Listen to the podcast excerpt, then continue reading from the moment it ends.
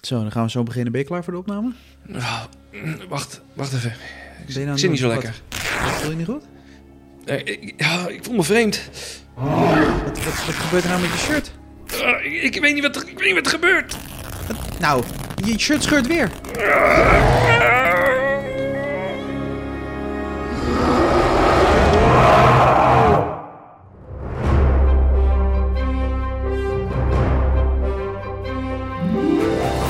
Aflevering 37 van de Upper Lot Podcast. Mijn naam is Dennis van Ossanen. En mijn naam is Nicky Steenkist. En vandaag bespreken wij die Incredible Hulk Coaster.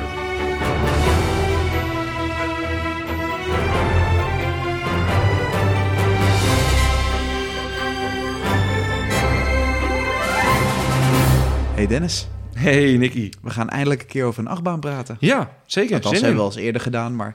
Als we vaak onze socials bekijken... is dit de meest aangevraagde achtbaan om een keer een show over te laten maken. Ja, zeker weten. Die Incredible Hulk Coaster. Ja, en een van mijn favoriete achtbanen. In Universal wel, ja. Nou, ook buiten Universal vind ik het... Nee. Nou, het is niet mijn nummer 1, maar het is wel een van mijn favorieten. Ja, wel. Bij mij is het wel mijn top 10. Ja. Misschien alleen de lancering. Heeft ook misschien een klein beetje gewoon gevoelswaarde. Hè? Dat is dan, zo'n grote achtbaan, zo'n park. Een ander gevoel als je daar bent... Het hoort wel in het rijtje van een van de eerste B&M coasters in mijn pretpark bestaan. Om het zo maar te zeggen. Ja, dat denk ik ook, samen met Dueling Dragons ook. Ja, want deze achtbaan staat in Universal's Islands of Adventure. Die werd geopend in 1999, eigenlijk tegelijk met de opening van het park. Ja.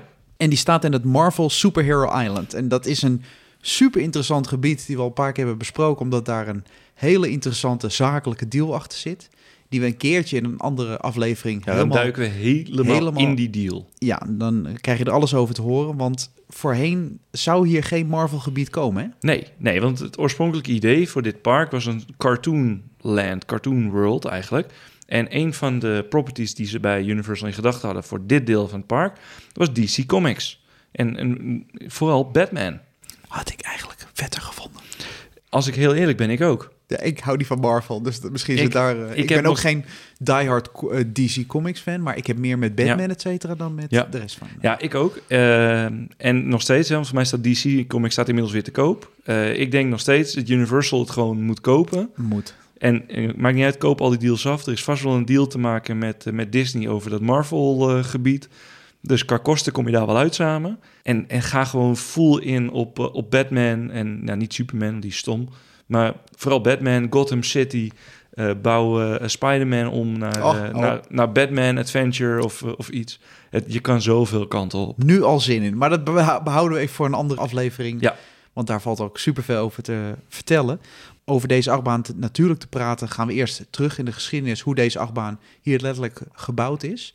Hij is een beetje, die deal met Marvel is een beetje begin jaren 90 gekomen. Dat is al vrij snel nadat Universal Studios Florida werd geopend... en dat Cartoon World niet doorging. Ja. Toen is Universal een beetje verder gaan zoeken. Ja, en Marvel lag toen een beetje... Marvel was op sterven na dood. Dus Universal kon voor een prikkie de licentierechten krijgen. En toen is het team vanaf 1995 zich gaan richten op de achtbaan zoals die nu staat... en het hele themagebied wat eromheen hoort. Ja, en het was denk ik heel snel duidelijk dat de main character, dat moest de Hulk worden. Ja, het grote groene monster. Nou, perfect thema voor bij een achtbaan. Ja, en ook de enige Marvel superheld waarvan Universal de rechten heeft. Sony heeft Spider-Man, Fox had X-Men en Universal had de Hulk. Zo was die helemaal opgeknipt eigenlijk. Het moest zo zijn. Ja. Ja, want Universal Creative nam in 1995 samen met het bedrijf MTS Systems Corporation... gingen ze een testlayout bouwen, want het moest niet een achtbaan zijn... waar je gewoon met een ketting naar boven wordt gebracht. Of dit moest gewoon spectaculair, een van die rond die periode van lanceerachtbanen. Er waren natuurlijk al wat meerdere. En als ik denk aan een achtbaan die gelanceerd wordt op een helling... moet ik vrij snel denken aan Space Mountain. Ja. Zijn niet echt veel andere achtbanen? Nee, en die komt ook... de Mummy? De Mummy trouwens? Ja, klopt. Maar die is van iets later. Ja, maar... Toen was de magneetlancering was heel iets verder gevorderd.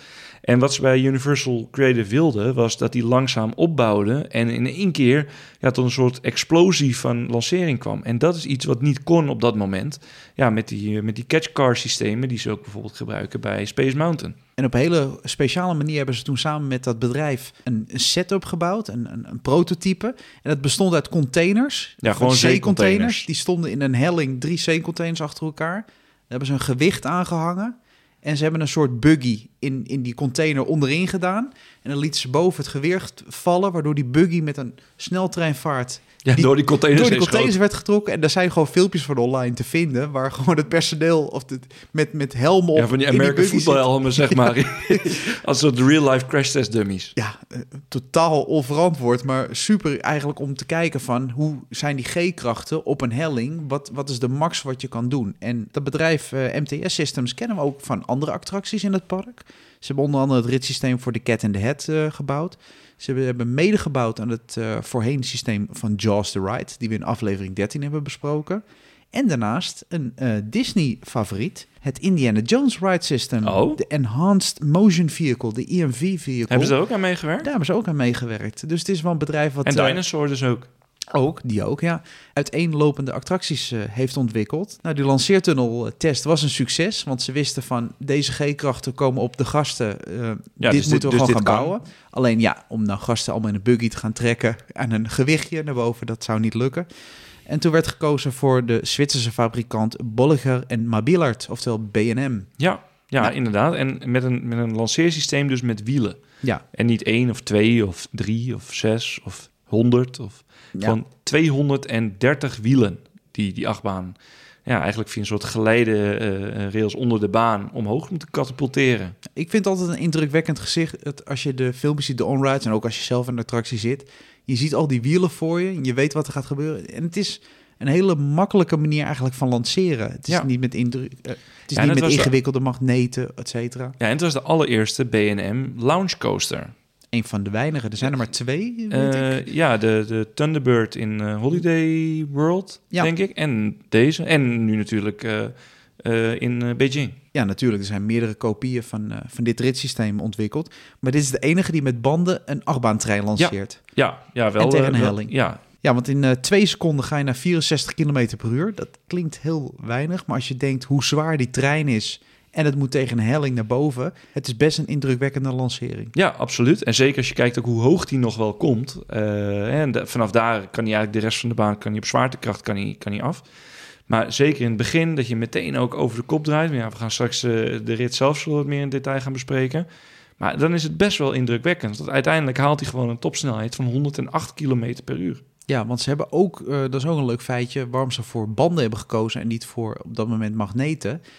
Die kracht die elke keer vrij zou moeten komen om die magneten, om die trein te kunnen lanceren daarboven, zou zo krachtig zijn dat het stroom zou uitvallen in het gebied rond Universal Studios. Maar ook gewoon de wijken. Daar zou zoveel kracht worden ontnomen van het netwerk, waardoor ze extra transformatoren moesten bouwen, ook om dit wielsysteem te bouwen. Om die lancering te doen. Ja, bizar, hè? Bizar als je eigenlijk over nadenkt. Ja, de achtbaan, zoals we zeiden, is door B&M gebouwd en ontworpen door Werner Stengel. Ook een hele bekende naam in de achtbaanwereld. Ja, dat is denk ik een van de beroemdste, misschien wel de beroemdste achtbaanontwerper. Ingenieur. Ingenieur inderdaad. Heeft ook een achtbaanelement naar zichzelf vernoemd uiteindelijk. Of naar zichzelf vernoemd gekregen. De Stengel Dive vind je ook in Walibi onder andere op Goliath. Ja, ik denk dat hij zelf honderden achtbanen heeft ontworpen, maar zijn huidige adviesbureau... Ja, ik denk tegenwoordig dat elke achtbaan wel grotendeels door dat bedrijf wordt uitgerekend. Dat denk ik wel, ja. Ja, en met 1900 gasten per uur is het een flinke capaciteit. Ja. Echt een killer. Wat vind jij van die achtbaan? Ja, ik vind het zelf... een favoriet Het is voor mij echt een favoriet, maar dat heeft ook mee te maken dat ik zeg, je bent daar in Orlando en zeker de eerste keer dat je hem deed, toch een apart gevoel... Je kent de verhalen, je hebt hem al 10 keer onrides, heb je al gezien. Maar daar zit je erin. Zit je in die buis met die lichten, met die effecten. En dan die enorme kracht. Ja, zo'n B&M-achtbaan heeft vaak een enorme kracht erin zitten. Dat gebrul van die trein door de track heen. Die loopings, die duik die maakt onder het pad door. Ja, want B&M staat bekend voorheen. Het zijn luidruchtige achtbanen. Het is natuurlijk flinke staalconstructie. En die achtbaan gaat er doorheen. U echt dat heerlijke brullen. Ja. Wat leuk is, wat ze natuurlijk een beetje extra ook hebben aangedikt voor deze attractie. En als marketing ook gebruikt hebben van, ja, de achtbaan brult ook. Ja. Maar een leuk voorbeeld ervan is dat B&M bijvoorbeeld in Tivoli Gardens, Kopenhagen, hebben ze daar Demonen gebouwd. Uit mijn hoofd rond 2012, 2010 is die achtbaan toen daar gebouwd. Mm-hmm. En die hebben ze juist gevuld met zand. Om het geluid te dempen. Dus dat is wel leuk dat er bij het ene park wordt aangemoedigd en bij het andere park willen ze er niets van weten. Ja, inderdaad. Ja, maar het past ook echt wel goed bij deze achtbaan. Ook qua gevoel en dat je hem overal hoort eigenlijk in dat gebied dat je al binnenkomt. Dat je die brul uit die loungetoren hoort komen. Ja, ik vind het een hele indrukwekkende achtbaan ook om te zien. Dat was mijn volgende punt. Ik denk dat er niet veel andere achtbanen zijn die zo fotogeniek zijn als de Hulk. Maakt niet uit waar je rond het meer staat. Elke foto die je ziet. Ja. En dan heb ik het alleen over het beginstuk. Want het tweede deel van de achtbaan ligt voor grotendeel voor het zichtlijnen verborgen. Ja, want dat vind ik ook het gave. Dat eigenlijk, je ziet de lounge, de looping, de cobra-rol, die zie je.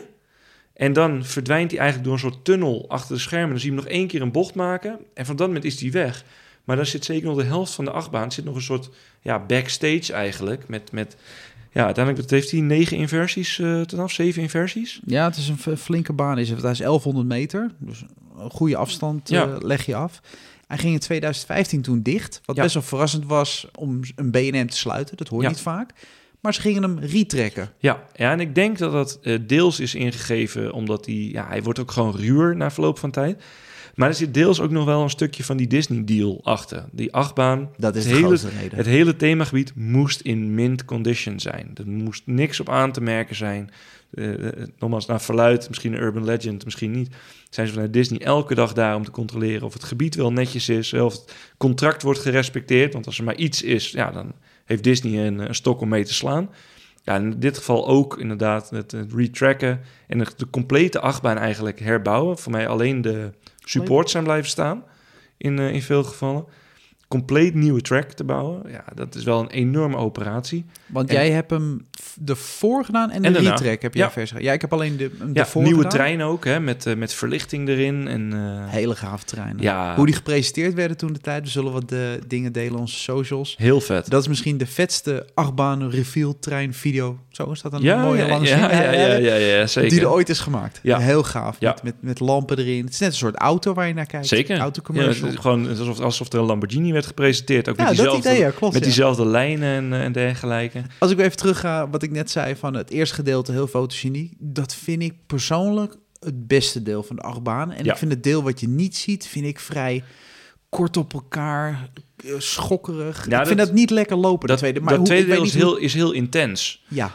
Waar je eigenlijk begint met de lancering, de zero-G-roll, waarbij je dus eigenlijk even een stukje gewichtloosheid ervaart. Dat boven het meer, dat heeft een hele vloeiende beweging. Zijn grote bewegingen, grote loopings. En dan ga je door die tunnel heen en dan krijg je al een vrij korte bocht.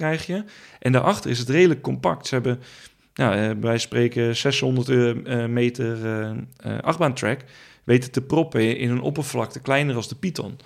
Terwijl de ruimte zat was toen de tijd met de bouw. Maar het is een hele rare... Dat laatste stukje, dat heb ik altijd... je ziet echt dat dit eerste stuk is echt ontworpen als eyecatcher, als weenie, als de grote trekker.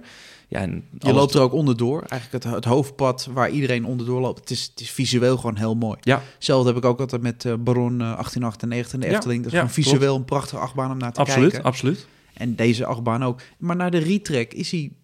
Ja, hij is al soepeler geworden. Maar het tweede deel is natuurlijk gewoon nog steeds exact hetzelfde. Ja, je ziet wel het verschil, denk ik ook, als je echt kijkt. Toen hij gebouwd werd, toen hij geopend werd eigenlijk in 1999... werd alles nog, bij wijze spreken, handmatig en met een soort primitieve computer doorgerekend. Terwijl, nu met de retrack, met de technieken van nu, hij is wel soepeler geworden. Hè. Vergelijk bijvoorbeeld met de Python. Hè. De Python is natuurlijk bijna 1-op-1 herbouwd. En toch is de nieuwe Python veel soepeler. Hebben ze net een aantal bochten iets beter kunnen doorrekenen dan een beetje houtje-touwtje werk eigenlijk. Ja, want van de huidige versie is er ook een kopie. Die staat in, zoals je al zei, in Beijing. Hebben we natuurlijk eentje staan. En er zou een kopie van deze achtbaan komen in Dubai Land. Ja. In Universal Dubai Land. En die we recent hebben besproken in een show van ons. Hoe dat park, wat nooit gebouwd is, eruit zou zien. En daar heeft altijd in de concept art... Daar zou die de American Coaster heten, geloof ik. Klopt, heel slechte naam. Ja, maar gewoon exact dezelfde layout. Ja, maar het is wel grappig, want die layout is dus wel gewoon heel erg goed. Want ondanks dat hij heel groot is... is hij toch ook compact. Dus je kunt hem relatief makkelijk kwijt. Want Islands of Adventure is qua oppervlakte geen extreem groot park. Nee. En toch hebben ze een aantal enorme achtbanen erin gepropt. Dus je kijkt nu ook weer met Hagrid's. Het is een enorme achtbaan eigenlijk. Voor mij de grootste achtbaan van Florida. Maar een redelijk beperkte footprint gepropt. Zonder dat het een taron wordt waarbij alles op, onder, over, achter elkaar gaat. Ja, een unieke baan, de Hulk Coaster, zoals we hem niet meer zullen zien gebouwd worden, denk ik, Universal. Dat soort achtbanen. Nou ja, als er morgen weer een nieuw Universal Park opent, dan sluit ik niet uit dat deze als eerste weer op de concept art staat. Hey, een van de dingen die ik zelf nog heel tof vond bij de retrack eigenlijk, is dat ze een stukje van de oude track en van de oude trein hebben hergebruikt. Ja, die staan bij de entree. Daar hebben ze ik wil zeggen een life-size Hulk, maar een beetje een blow-up Hulk pop bij de entree gezet, of een beeld. En die houdt boven zich de eerste coach, geloof ik. Ja, klopt, van de oude trein en de twee rails. Delen van de baan, van de rails, die zijn inderdaad uit elkaar getrokken. Heel gaaf gedaan, gaaf effect. Want het hele interieur van de wachtrij en ook de beginlancering is ook allemaal aangepast. Misschien leuk het verhaal te vertellen wat de gast meemaakt. Ja, want eigenlijk wat je als gast meemaakt, het moment dat je de wachtrij inloopt, is dat je eigenlijk in het laboratorium van Dr. Bruce Banner, de Incredible Hulk, komt. En hij zit in zijn laboratorium, hij gaat een experiment doen, want hij gaat zichzelf bestralen.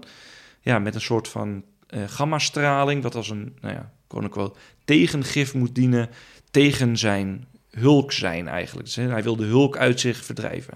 Voor de mensen die de Hulk niet kennen, het gaat over een dokter die besmet is geweest met straling en daardoor een soort wezen in zich heeft wat zich te pas en te onpas weet te profileren en niet altijd in de meest positieve manier. Nou, en vervolgens wandelen we dus door zijn lab, waarbij je dus op schermen al in comic-stijl eigenlijk een deel van het verhaal ziet. Je ziet Bruce Banner verschijnen op tv. Je ziet de gamma-core, waar de straling in zit. En op dat moment stappen we eigenlijk in de trein vanuit zijn lab. En de beugel gaat dicht, de lichten dimmen. En je rijdt langzaam, een beetje een soort bochtje omrijden, die lanceertunnel in. Waarbij dus ook door die speakers continu nog Bruce hoort schreeuwen. Het gaat goed. Nee, oh, met die enorme explosie van de Hulk die dan loskomt en uit die buis schiet, als het ware. Ja, het is perfecte timing van geluid en van licht. Want in de oude versie, je zei net toevallig, in de wachtrij word je een beetje in comic-stijl de films. In de nieuwe stijl. Is het meer animatie, wat ze een beetje uit de laatste paar Hulk-films hebben gedaan. De Sony Hulk-films. Een beetje die stijl qua animatie. Ben ik niet een heel grote fan van. Ik dacht dat een comic leuker zou zijn. Ja, zeker als je kijkt in het hele gebied. Het is natuurlijk een beetje comic-stijl. Dus dat had beter gepast. Maar ik denk toch dat ze iets meer hebben willen kijken naar het heden. Het interieur is wel mooi geworden. Het station ziet er echt prachtig uit. Ontworpen mede door Gregory Hall. Ja. Een bekende... Ja, ontwerper van de Velocicoaster, Transformers, Hagrid's, echt alles. Een nu al legendarische Universal Creative jongen. En hij is echt nog super jong. Ja, ik denk dat onze leeftijd is. Ja, dat denk ik ook. 5,36 of zo. Ja, wij praten erover en hij doet het. Ja. Ja. Hey, maar is het dan allemaal Hosanna? Hoor ik jou denken, Nicky. Nee. Oh. Nee. Een van de dingen die ik echt tot op het irritante vervelend vind, is als je de attractie in wil. En dat is de metaaldetectors. Ah, daar wil je naartoe gaan. Ja, dat is echt iets. En nogmaals, we weten allemaal, we zijn in Amerika op dat moment. En Amerikanen, je zal iemand aanklagen omdat je per ongeluk een mobiele telefoon in je gezicht hebt gekregen. Ik snap het allemaal, ik snap die angst. Maar het is bij de Hulk, was de eerste attractie waar het echt wel heel extreem was. Het is daar een paar keer fout gegaan dat inderdaad dingen uit mensen hun zakken vielen. En dat zorgt wel voor dat esthetisch allemaal net iets minder is geworden, vind ik. Overal netten. Nou, dat wou ik dus net zeggen. Het buitengedeelte waar je loopt als gast, dan loop je gewoon door een soort foyer. Visserij. Een soort foyer. Waar zitten de pelikanen hier? Nou, echt dat idee. Daar zijn ze wel heel over protective mee, hè? Ja, en dan moet je inderdaad alles moet in een locker. Dan daarna moet je nog door een metaaldetector heen. Alsof je op het vliegveld staat. En maakt niet uit, als je één ding hebt wat nog los zit, en dat kan een muntje zijn of iets, huppakee, eruit en weer het park uit. Ja, alles in je locker stoppen. En dat vind ik wel jammer. Het is wel heel extreem in dat opzicht. En dat in mijn optiek ook helemaal niet nodig. Want er staan genoeg van dit soort achtbanen met dezelfde intensiteit. ja, waar je wel gewoon wat kan doen. En ik bedoel, als jij een mooie fanny pack hebt en dat ding is dicht, dan is de kans dat die wegraakt is extreem klein bijvoorbeeld. Ja, want het is eigenlijk een type van B&M. Het is een sit-down coaster. Ja. Die zie je niet heel veel meer. Ze bouwen steeds meer hypercoasters, of het zijn dive coasters of wing coasters. Maar echt sit-down coasters in dit type worden bijna niet meer gebouwd. Nee, dat klopt inderdaad. Inverted coasters zijn ze natuurlijk ook bekend worden ook steeds minder gebouwd door B&M. Maar ja, ze hebben gewoon hele vette achtbanen. Het zijn altijd hele comfortabele, ondanks dat ze zo grof en lomp zijn qua treinen, zijn ze toch heel soepel. Ja, absoluut. Ja, ik weet ook niet waarom je ze niet veel meer ziet inderdaad. Nou, dat is wel natuurlijk de gemiddelde hypercoaster heeft hetzelfde treintje in principe erop zitten. Hij gaat alleen vaak hoger en... ja, het zijn ook meer vaak een beetje van die heupbeugels wat je hebt. Ja. Maar deze trein is nog echt classic met een beugel over je, over je heen. Een beetje hetzelfde idee wat je bij Baron 1898 hebt qua zitje. Ja. Alleen dan niet bengelend met je voeten los. Nee, inderdaad.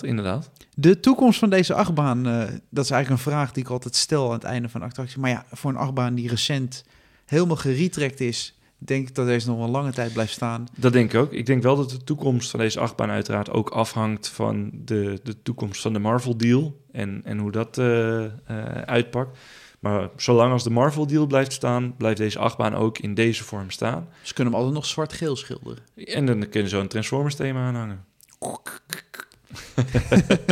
Nee, nogmaals, het is echt een van mijn favoriete attracties. En ik ben blij dat ik hem al vaak heb kunnen doen. En ik kan niet wachten om er weer in te zitten. Ik heb zeker zin in een ritje. De show komt weer tot zijn einde. Waar kunnen mensen ons volgen? Ja, mensen kunnen ons volgen op alle sociale kanalen. Op Upper Lot Podcast. Waar we natuurlijk ook een paar mooie foto's gaan delen van dit fotogenieke monster in Orlando. En je kunt ons natuurlijk altijd mailen. Naar info@upperlotpodcast.nl. En ik kijk weer uit naar de volgende show. Ja, ik ook. Heel veel zin in.